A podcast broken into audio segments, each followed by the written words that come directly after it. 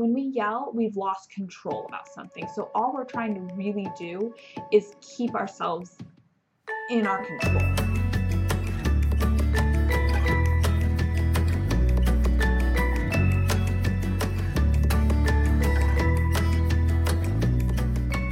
Hey, you guys, I'm Alicia at Teague Household. I have kicked David out so that I can talk to you mamas.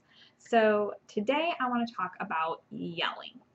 Yelling at our kids, yelling in general. I just, I kind of feel like I hear this a lot like, oh, I just, I'm such a yeller. I don't want to be a yeller. How do I yell less? Or what are some tools that I can do so that I'm not yelling? So, first of all, I, I want to kind of get into why are we yelling? And that's going to look different for everybody. Um, I know for myself, I'm inclined to not necessarily yell by nature. I'm not really much of a yeller, but I get really like stern, I guess would be the phrasing. Um, if I don't eat, if I haven't had anything to eat yet, um, I'm I my fuse is shorter, and so you know I have to pay attention. Like when was the last time I ate? Am I eating?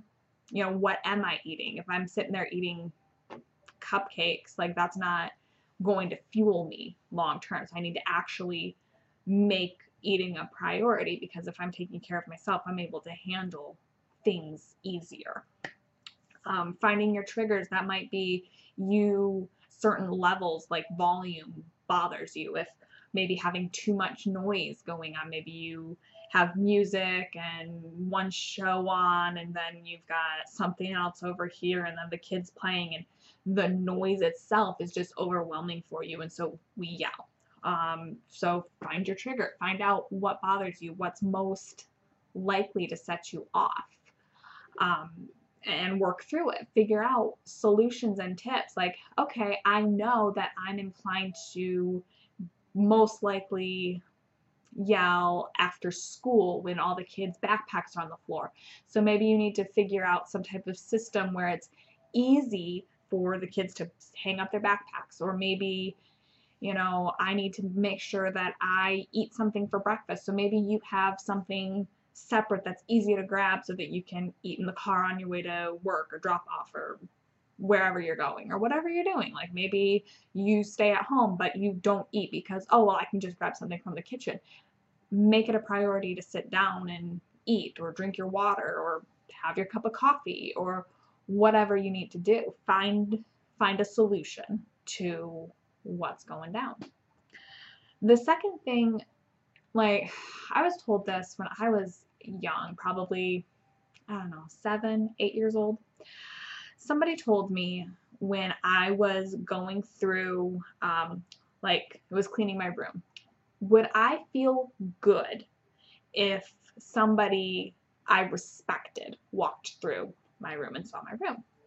And this this isn't like a comparison, try to build yourself up and compete with somebody. But, You know, um, the scenario that was used to me was like, you know, your grandma walking into your bedroom. Would you feel good if your grandma walked into your bedroom right now? Would you feel good if your grandma saw you talking this way? Would, you know, what would you do if your grandma was here, your aunt was here, somebody else? What would you do? If this person who you loved was right there. And some of y'all might be like, well, it's my kid. This should be easy to not yell in front of my kid. Well, your kid is typically the one that's making you want to yell in the first place. So you need to look outside, and that's okay to look outside and think, hmm, who's somebody that I would care if they saw me acting this way or doing this thing. To being mindful that how you would conduct yourself with somebody whose opinion you valued and respected, being mindful of, well, why do I care about their opinion and what am I doing that I don't want them to see and why am I doing that? You know, and be conscious of that decision. Like, why, you know, if you don't want to do something, you know, you don't want to be yelling in front of them because you feel like you'll look like a bad parent or you don't want them to know that you get frustrated by yelling or yelling by being frustrated. then sit down and talk about like think to yourself or you know find that friend i think it's so easy to just get caught up in this idea of the perfect mom the pinterest mom who always has the perfect home and her kids are always doing the perfect thing and just blah blah blah blah blah the perfect mom does not exist okay she's not real she she's not she's just she's not real. She we we've kind of built her up in our minds to be this perfect person, this perfect mom. And we strive for that. And we have all this expectation on ourselves to be a certain way or to say a certain thing or discipline in a certain way. And a lot of times it's not even really our kid that is our problem. It is our own perception. Like when, you know, every night before I go to bed, my children will have these five things done, and that's just the way it's going to be because I know so and so does it, and I'm going to blah, blah, blah. And like, when your kid acts up or does something that doesn't follow the plan, because your kid doesn't know your plan, your kid doesn't know your thought. And so to sit there and say, we're going to do it this way, without telling our kid why we're doing it this way, there's going to be a problem. They don't know what their expectation is or standard is, or they don't know why it's important to put their backpack up on the shelf instead of the chair or the whatever. And this kind of falls into like knowing your trigger. What are you, what upsets you? What frustrates you? What do you want to see? What don't you want to see? And figuring out solutions for yourself. Like if you know you're going to get upset about something or you're going to need to do something different because they're like figure out what you need to do. And if that means you find a book, you find a video, find find a reputable source, find somebody that resonates with you in a way that you can have something in your back pocket like oh, well, this says I should try this. Or I really like what that person says about this, so I'm going to try what they say about, you know, over here. Really just kind of put yourself in this position where you're taking control of yourself. And that's that's what it is. Yell when we yell, we've lost control about something. So all we're trying to really do is keep ourselves in our control and that's that's the the big thing i guess is being in control with with your parenting with your motherhood with your household like you know finding ways to be into that be figuring out what you need to be doing it to have grace for yourself because there's going to be the days where I, I think that it's human to get upset. It's human to be frustrated or get mad or yell or whatever. Like th- those are human things. We get mad at ourselves for human things. And I think we need to have a grace for ourselves, an understanding that we mess up, we make mistakes, we're not perfect. But that's different than using this as an excuse. An excuse gives you a reason to not change. An excuse is, you know, oh, I don't have to work on it because blah blah blah blah blah. You know, it it doesn't it doesn't change anything. You know, you have an excuse. Woohoo. But if you have grace for yourself, it's it's almost like you become like a work in progress and we understand that. We know that we are. And you know, I don't I I don't I don't fault parents for yelling. I get it. Like I, I get being with toddlers all day long or small children all day long or even, you know, that teenage kid that yells at you and whatever. I get yelling. I don't think to sit here and be bashing you because you yell. I don't think that's a good thing. Like we can all pretty much say yelling yelling sucks. You know, it sucks to be the one who yells. It's it's not good to be the one who's yelled at. I mean, you know, I get it. Yelling isn't a fun thing, and it's not even a fun thing to even say, like, yeah, I'm a yeller, you know? And I mean, not to, I've seen videos where they're like, it's okay to be the yelling parent. And, and it's not like those videos aren't saying, don't change anything, you're just a yeller and that's the way you are. They're making excuses like, well, it's okay that you're a yeller because, you know, kids are annoying. There you go. Like, that's not, because your kid is annoying is not a solution. You know, that's just a saying there's this thing and here it is. So when you find yourself getting frustrated, really look at the moment. And that can be so hard to do. But um, I I guess like I I trained myself trained myself like a dog or something.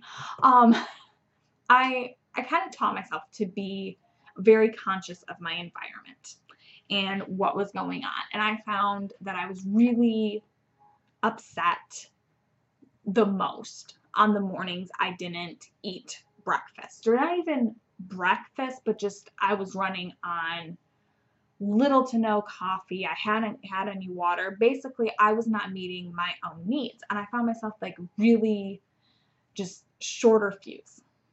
And so I had to prioritize like, okay, when I wake up in the morning, I'm going to make sure that I get this, do this, have that. And um and that helped me. That helped me feel better because I felt like I discovered not only what one of my triggers was, but I found a solution to my trigger. I basically beat my trigger. Does, does that make sense? Like, I hope that makes sense. You know, and then the whole finding finding somebody that you respect and value. You know, this again is not this competition. What would they do? Beat them, be better than them thing.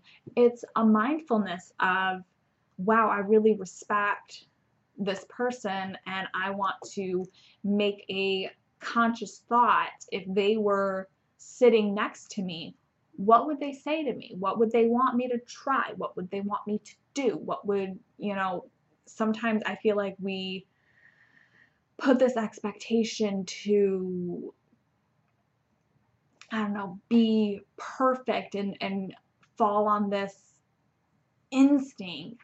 But that instinct, for some, it's not always clear. This whole thing to, you know, we just, we know what to do.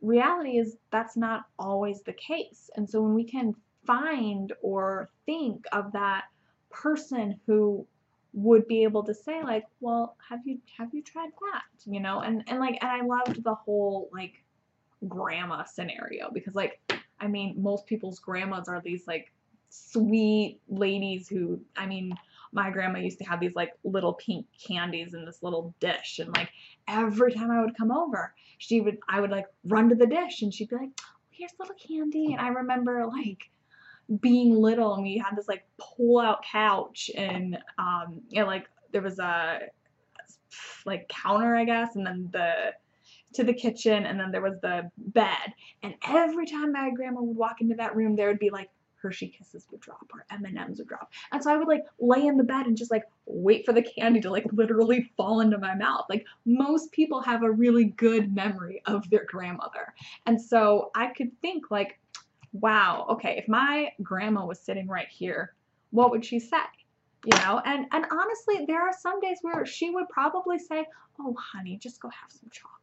it's okay just just go have some chocolate you know and so like you have that loving person in your head that can help you out and just be that be that voice that you need that you maybe don't have in yourself or for yourself and uh, again to just have have the grace to know that you're not perfect and nobody's expecting you to be perfect. Nobody nobody has this standard of perfection for you.